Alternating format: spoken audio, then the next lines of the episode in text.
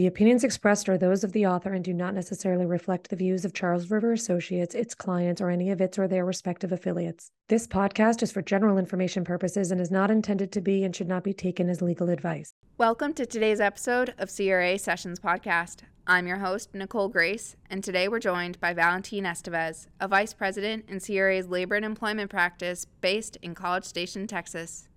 Dr. Estevez has worked as a consultant and testifying expert in class action and single plaintiff matters.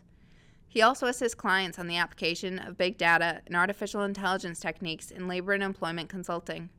In today's episode, Valentin will be speaking with us about the potential of artificial intelligence in human resources, and he'll give some best practices for implementing artificial intelligence solutions.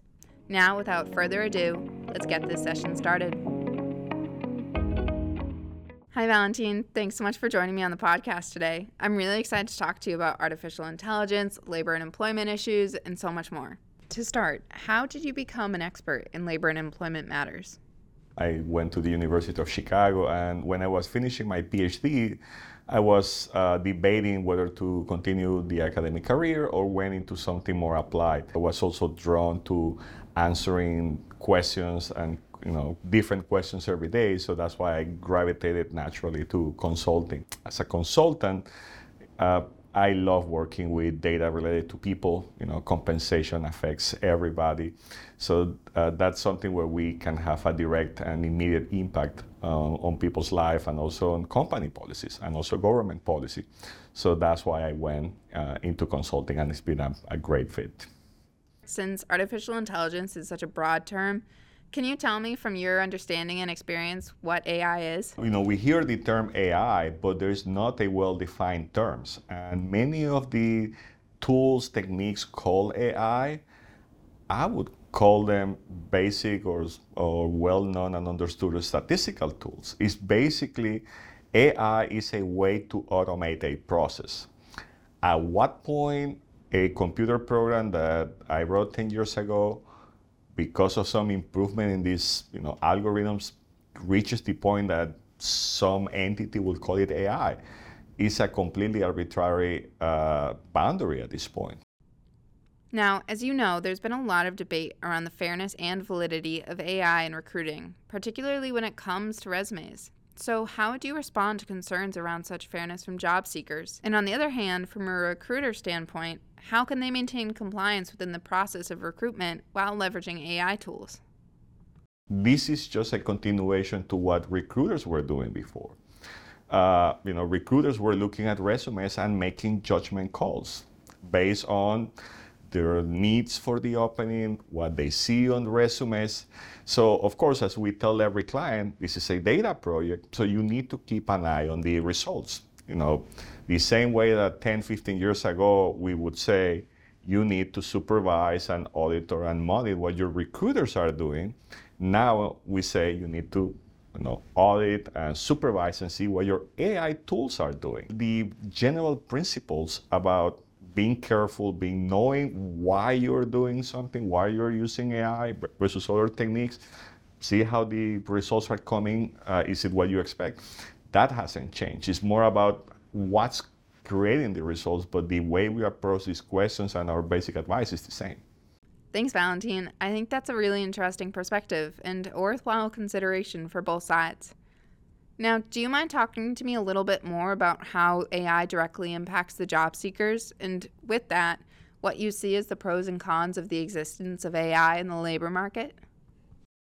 AI and you know the advances in communication, what has allowed people is to know about openings, you know, on the other side of the country, in other countries. But with the increase in the pool of applicants, you know, the number of resumes or expression of interest that you need to review also increase exponentially.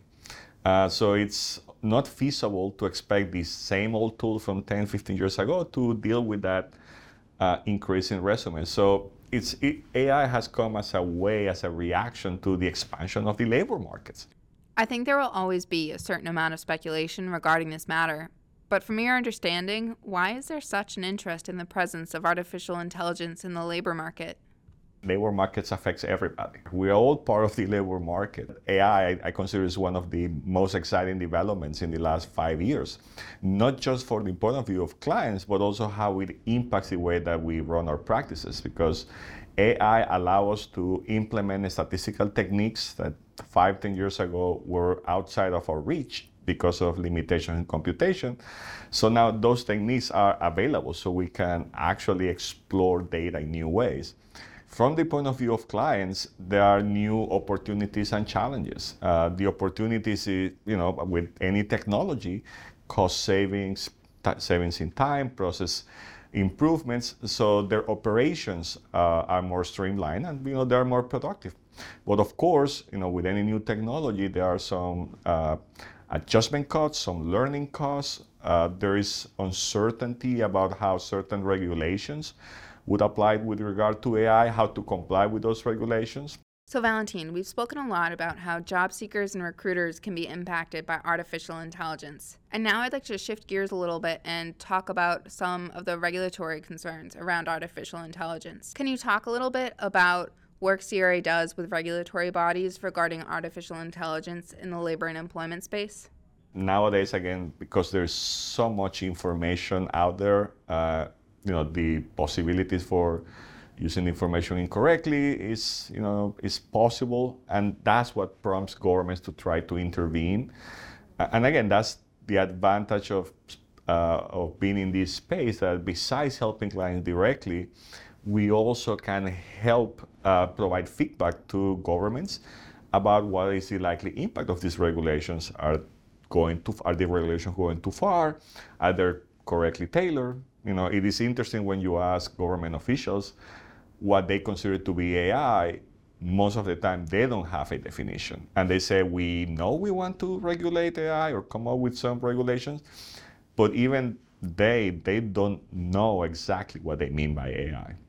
Thank you so much, Valentin, for taking the time to talk to me today. I really appreciate it. And thank you to our listeners for tuning in. If you'd like to learn more about Valentin's work or about CRA's labor and employment practice, visit www.crai.com.